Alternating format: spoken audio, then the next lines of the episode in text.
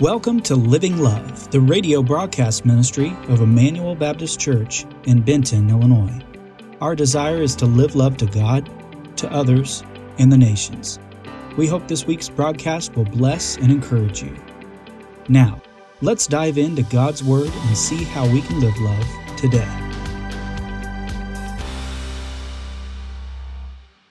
My name is Greg Whaley, and greetings from the sovereign state of Louisiana. Uh, it's probably about nine, 89 degrees right there in Louisiana now, so I'm enjoying this uh, cool weather. I want to say a word of thank you to the search committee and the staff. let me tell you, this weekend has been full of just an earnestness and a thoroughness that is uh, something to be proud of, Immanuel. So you can be proud of your staff, proud of your committee. They have done a yeoman's job uh, throughout this whole process. I know it's not the process that any of us considered the, the way it was going to go, but uh, it's the way it happened, and God is with us, and we are here. This morning, I want you to hear my heart about ministry and theology, the base foundation of my theology. And when I get done in a couple of hours, you'll know everything you need to know about what I think about Jesus. Now, I know you didn't come this morning to hear an old preacher joke like that. So take your Bibles and turn to Hebrews chapter 1, and I'll give you a new preacher joke. It's all right, I like to laugh. If you don't like to laugh, then, uh, you know, that's okay. God bless you. I got a friend named Joe. It's a great joke. Friend named Joe, and Joe's trying to lose some weight, so he's got this new diet, and it's called Hebrews chapter 1, by the way. Hurry up, I'll tell two jokes. Got a friend named Joe, and he's uh, trying to lose some weight. He got it, found out about a great diet. It's called the Dolly Parton diet. I don't know if you've heard about it, but it's fantastic. It works. It made my friend Joe lean. Joe lean. Joe lean. Are you there yet? Have you got to Hebrews chapter 1? All right, great job. Hebrews chapter 1. You know, we're trying to figure out, uh, get to know each other. And what I want to talk about right off the bat is what's the most important thing about you? What's the most important thing about you? What's, what I hope you'll hear about uh, this sermon is what's the most important thing about me? What the most important thing about is everybody. Because a lot of us think the most important thing about us is our bank account, maybe. Maybe you've got a lot of money and God bless you, that's great. So you think the most important thing is to keep making more. Maybe you think the most important thing about you is your good looks. There's a lot of good looking folks here this morning. I'm grateful for that. Maybe the most important thing about you is your giant brain. You're a smart person. What other people think about you kind of drives a lot of what we do and what we don't do, right? So this morning I want to tell you, tell you about what the most important thing about me is the most important thing about you, it's the most important thing about everybody. It's not any of that stuff. The most important thing about us is what comes into our minds when we think about God. Now, I didn't say that. I'm not smart enough to say that. A.W. Tozer said that. But the most important thing about you, the most important thing about me, the most important thing we can know about one another this morning is what comes into our minds when we think about God. Because there's a lot of competing images in the world and in the church of what pops into our mind when we think about God. For a lot of people, for some people, maybe not a lot, but for some people, the mental image that comes into their mind when they think about God is kind of a genie in the lamp where you know you rub the you rub the lamp there and god pops out and says hey i'm here for you. And if you don't want to fool with god well then you just stick him back down the lamp and you put it away until you need something. And so you're hoping that you know when things are bad enough you rub the lamp. And maybe you don't rub a lamp but maybe you show up at church. Or maybe you get on your knees. Or maybe you open your bible. Maybe you pray for the first time in forever. Still rubbing that lamp. That's what pops into the heads of a lot of people when they think about god for others, they think of God like Zeus. You know, the, the Greek mythological God that's still kind of in our minds these days. We think God's like Zeus. And so, as a figure who's waiting on the edge of heaven, just begging you, daring you to mess up, because he's got his thunderbolt ready. And if you mess up, ah, he loves, he relishes to throw it at you and cause a big problem. So, we've got this wrong image of God that he's like a Zeus like figure, waiting for us to mess up, hoping that we will, so he can judge us, so he can smite us, so he can hit us with his mighty thunderbolt. Some people have the image of their father in their heads. The image of their father comes into their heads when they think about God. And sometimes we transfer the personality of our earthly father into our mental image of our heavenly father. So if you had a, a bad or good earthly father, if you had a good one, praise the Lord. How wonderful is that? That's awesome. Not everybody's got that. And you tend to kind of project your good father's personality on God. If you have a bad earthly father, well, then you begin to suspect that God might not be good. But what I want to tell you this morning, we go on and on. There's middle, lots of mental images that get into our head. What I want to tell you this morning is that suspicion that God is not good is the root of all evil. I didn't say that either. Oswald Chambers said it. God is always good. And if the most important thing about us is what pops into our minds about God, it behooves us on this Sunday to consider our ideas about God. I think what you most need to know about me, what I most need to know about you, is what comes into our minds when we think about God. And since I'm the one preaching today, you can start by hearing my heart. Hebrews chapter 1 and verse 1 says this. The writer of Hebrews begins by saying, God, after he spoke long ago to the fathers and the prophets in many portions and many ways, in these last days, verse 2, he has spoken to us through his Son, whom he appointed heir of all things, through whom he also made the world. And he, pronoun there referring to Jesus the Son, he is the radiance of his glory and the exact representation of his nature. And he upholds all things by the power of his word. And when he, the pronoun referring to Jesus, when he made the purification for sins, he, Jesus, sat down at the right hand of the majesty on high, having become so much better than the angels, to the extent that he has inherited a more excellent name than they. What's my central idea about God? It is this God is good. He is always good. Goodness is his nature. He cannot be other than good. And if you don't know anything about me, by the end of this time period, what I hope you'll know is man, he is good. He's always good. Goodness is his nature. And he can, this is important, this is last line, he can't be anything other than good. If he's something other than good in my mind, the problem's not on him, the problem's on me. Does that make sense? So I want to see three things here today about his goodness from this passage.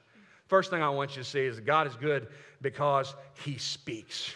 God is good because he speaks. And man, the goodness of God, the word of God, the power of God's word, it's a big deal. The, the, scripture says he spoke to the fathers and the prophets in many ways and in many portions. And we don't have enough time this morning to go through all of that, but I can give you a couple. He spoke creation into being. And so we know that his word has this power, And not some kind of power like our words. Our words have power too. But God's word has this creative power, the creation kind of Genesis. The Spirit of God is hovering over the face of the waters. You know this. And into the vast expanse of that silent space, the one agency that begins it all, all that we know, all that we are, all that we ever will be, is the voice and the word of God. What's the power of God's word? Genesis 1 3 says, Then God said, let there be light. And guess what happened? There was light. And God saw that it was. Why? Because He is good. He's always good. He can't be anything other than good. Goodness is His nature. He's good because He speaks, and His word does good and is good from time immemorial, from the beginning to the end. He's good because he speaks, and he speaks creation into being. His word speaks the law onto the mountain. It speaks the law on the mountain. So we know his word not only powerful, it brings truth. One of the seminal moments in all of Scripture is Mount Sinai. If you've read the Bible uh, any number of times, or you've been a believer for a while, and you've gone through, get to Exodus chapter 20, and you come to Sinai, man, it's a moment. It's a moment that's going to ring through every age that is to come and every age that's still yet to happen. Exodus 19 and verse 18. Listen to it. Listen to this great description. Mount Sinai was covered with smoke because the Lord descended on it in fire. The smoke billowed up from it like smoke from a furnace, and the whole mountain trembled violently. And at the sound of the trumpet, it grew louder and louder. And Moses spoke, and the voice of God answered him. Can you imagine? It's such a powerful moment that after God speaks, the people of Israel will completely freak out. And they will yell to Moses in no uncertain terms You speak to God, not us. Because if we have to talk to him, we'll die. Man, that's crazy. That's the power of God's word. It brings truth, it brings the law. So Moses speaks to God up on the top of the mountain. In Exodus chapter 20, what do we see? The very first word, Exodus chapter 20. Then God spoke, boom, and then we get the Ten Commandments. And how important the Ten Commandments? They're huge. Every civilization refers back to it. It's our moral law that's, that's woven into our hearts uh, that God gives us. It's written there uh, on, the stat, on, the to- on the stone tablets, and God will do the writing. But first, He speaks them because His word brings truth. And suddenly, mankind has a moral law, a truth by which to measure himself among the world of people, a truth by which to know what way is right and what way is wrong. It is good. A good blessing, not just for the Israelites, but for the whole world. God is good. My friends, this morning I want you to know what I think about God, what pops into my head. God is good because He speaks. He's good because He speaks creation into being. His word has power. He speaks the law on the mountain. His word has truth. But guess what? If all we had was God's powerful word to us, and if all we had was the power of the truth of God's word to us, we still might not know He's good. If that's all we had, we might not know He is good. So we have verse 2 in Hebrews. So in these last days, God has spoken to us in His Son, whom He appointed heir of all things, and through whom He also made the world. You see, God's good, and we know He's good because He speaks to us through Jesus, and Jesus is the one that reveals Him. We'll talk about that in just a second.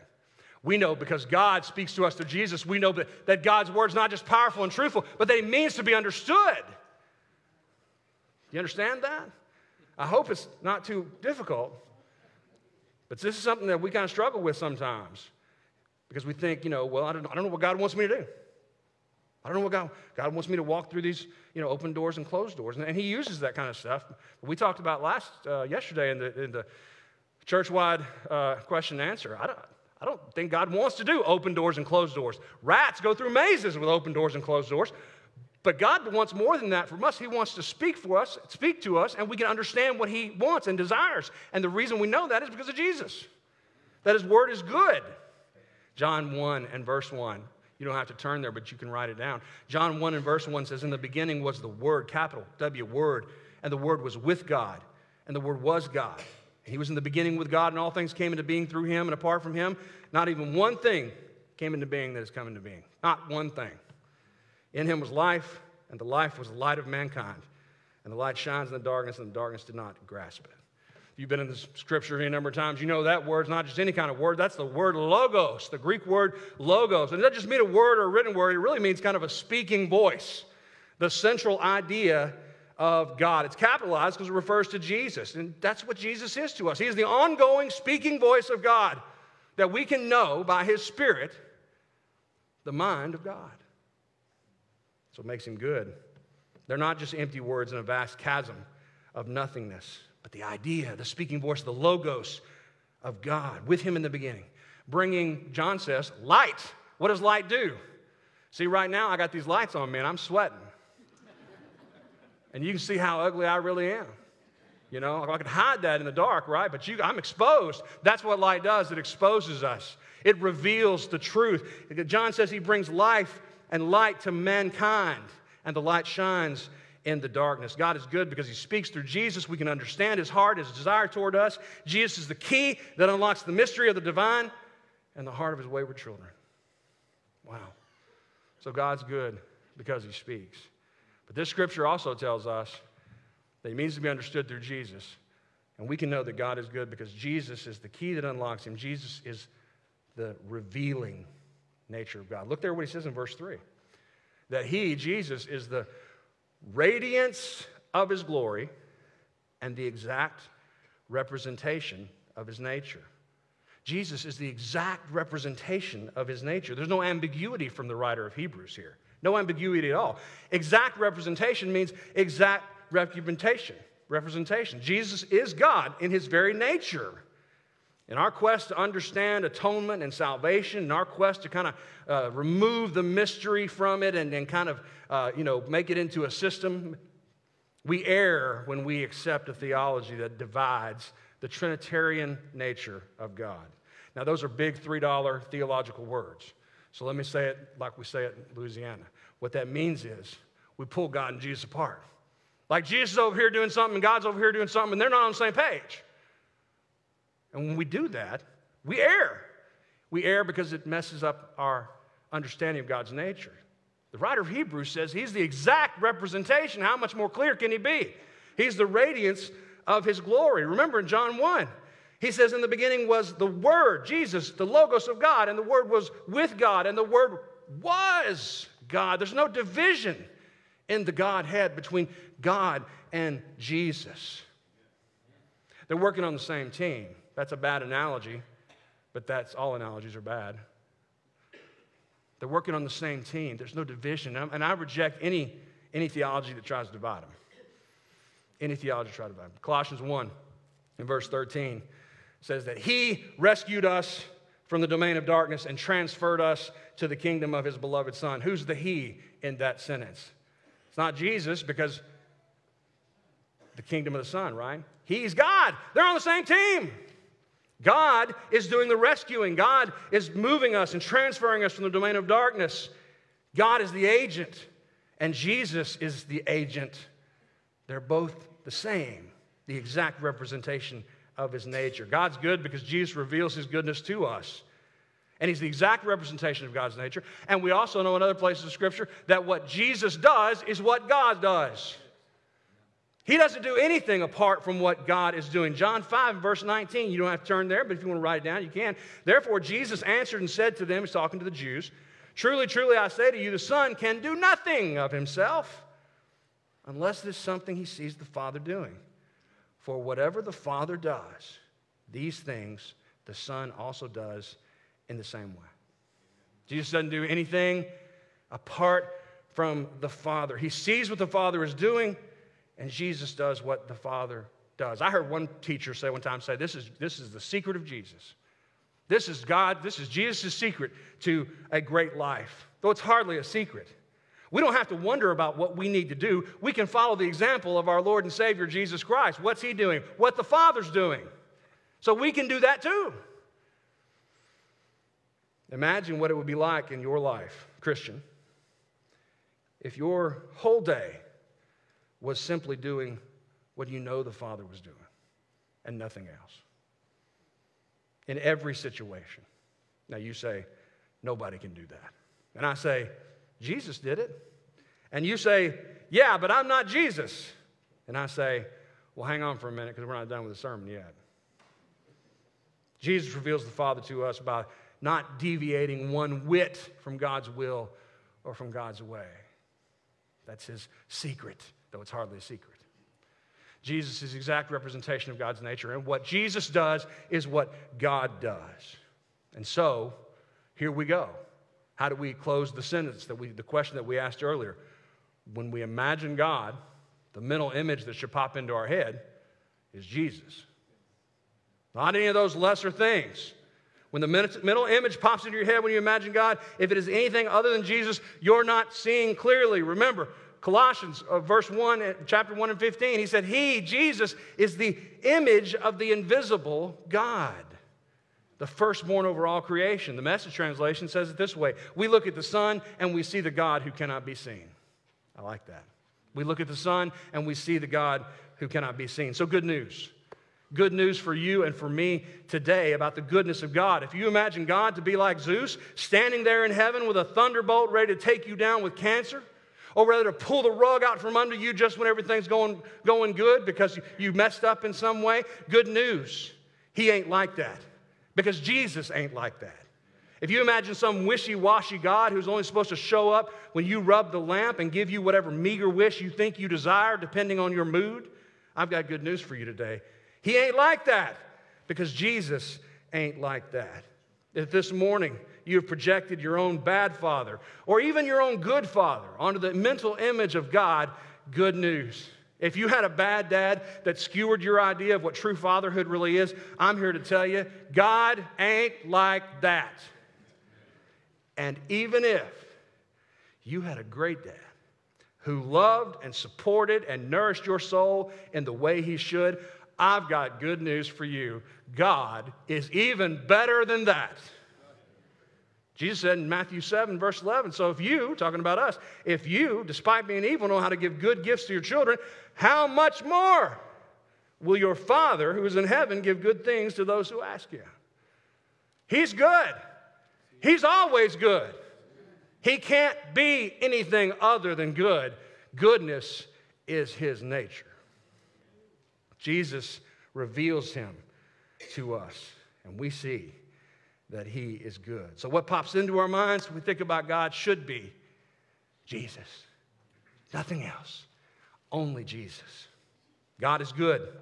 God is good because he speaks. God is good because Jesus reveals him to us. And the last thing I want you to hear this morning, thanks for listening. Y'all are so great and so wonderful. I, your fellowship's so sweet, really. It's a great thing. Thank you for listening. The last thing I want you to see is God is good because in Christ, the powers of sin and death do not win in us. God is good because in Christ the powers of sin and death do not win in us. Look there at the last part of verse 3 in Hebrews. When He, Jesus, had made purification for sins, of sins, He sat down at the right hand of the majesty on high, having become so much better. And there's another goodness reference so much better than the angels. What we can know from this passage is we've been hearing a lot about how God is good. What's not good? Sin and self. Sin and self are definitely not good. I understand you guys have been memorizing the Romans road at some point in the past few months. So you know Romans 6:23, the wages of sin is what? Yes, death. But the gracious gift of God is eternal life in Christ Jesus our Lord. What I like to say is sin is a wrecking ball. It's a wrecking ball. Have you ever seen a wrecking ball hit a building? I mean, it's a thing of beauty. If you want the building to go down. If you don't want the building to go down, it's not a thing of beauty. And I've never seen, in all my years, I've never seen a wrecking ball start way over here and make its way all the way to the solid building over here, come up against the building, and stop and bounce off. I've never seen that. Have you seen that? The wrecking ball always wins. Sin is like a wrecking ball. It's in your life, it's in my life. It's a power that is alive and at work in us. And the building always gives way to the wrecking ball. And that's exactly what sin does in us. Adrian Rogers, former pastor of Bellevue Baptist Church in Memphis, Tennessee, used to say this Sin will take you farther than you want to go, keep you longer than you want to stay, and cost you more than you want to pay. And it will. Sin's a wrecking ball, a power, alive and at work in our fleshly nature. That's why Paul writes in Romans 7. I'm throwing a lot of scripture at you today, but you need to know some of the stuff I think. That's why Paul writes in Romans 7 and verse 19 The good that I want to do, I do not do. I practice the very evil that I do not want to do. But if the very thing I do, I do not want, I'm not the one doing it. Sin dwells in me. Left to my own devices, I'm always going to choose me. That's my nature. And uh, God, I don't want to burst your bubble this morning.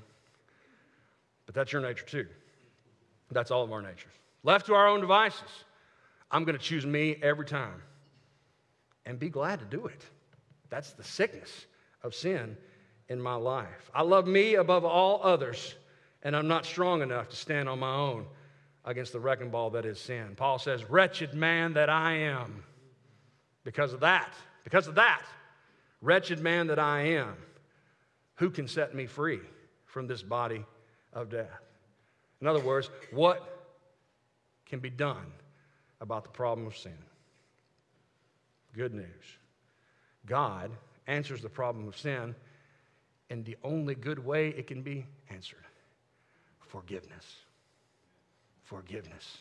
And He does it through the death, burial, and resurrection of Jesus Christ our Lord. When Paul asked the question based on this sinful self that he's got, Wretched man that I am, who will set me free from this body of death? The very next line says, Thanks be to God through Jesus Christ our Lord. He answers his own question because Jesus offers forgiveness. And our verse says that Jesus makes purification of sins by his death and resurrection. And forgiveness is the only good answer to the problem of sin. And God is the only being good enough to offer it freely to those who would accept it. You and I can hardly imagine a greater, a more good response to sin, a more right response to sin than God's response to sin through Jesus Christ. And so we cannot think lightly of this answer to the problem of sin. It's not something that is easily attained.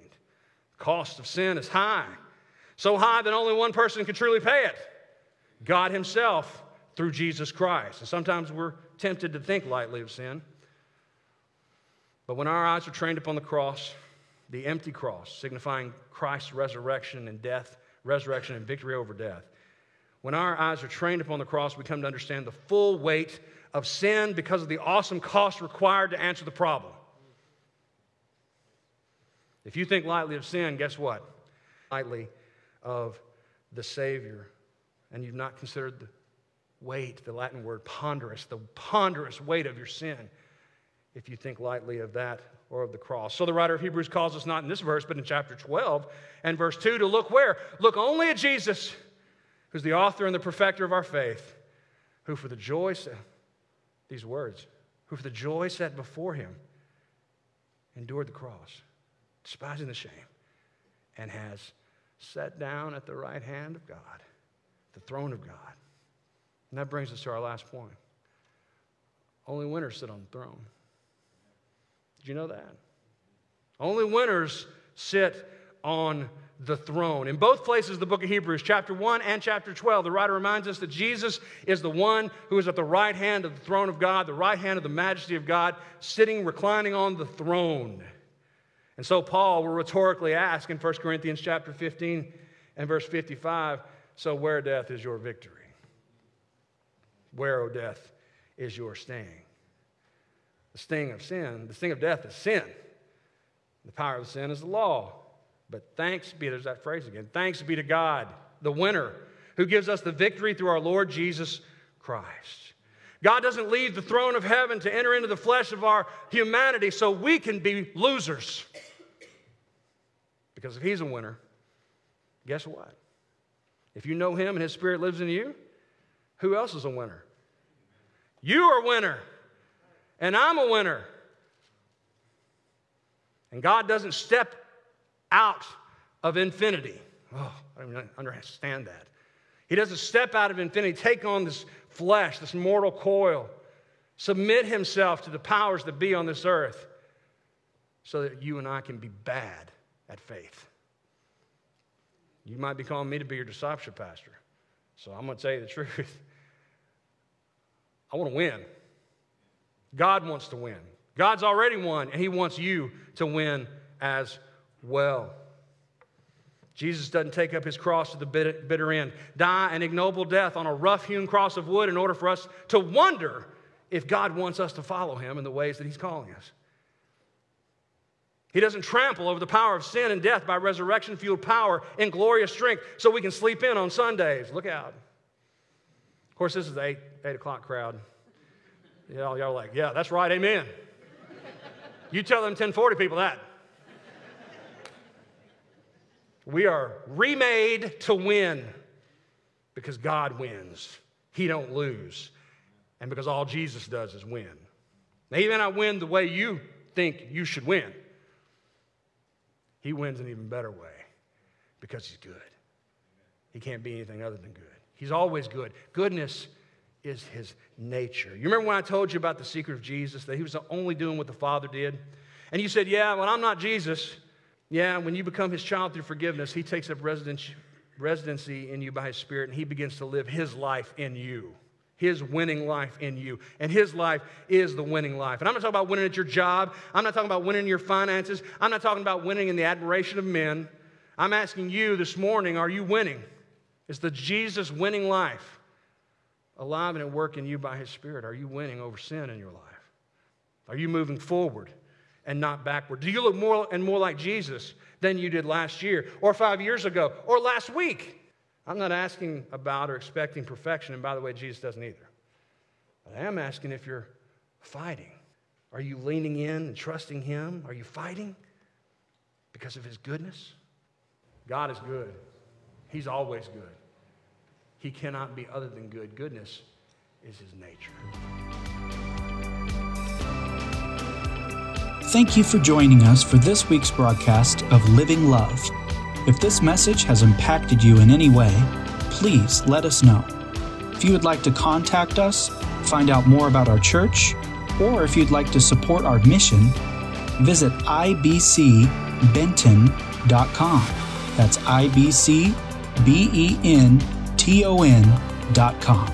Or give us a call at 618 439 3513.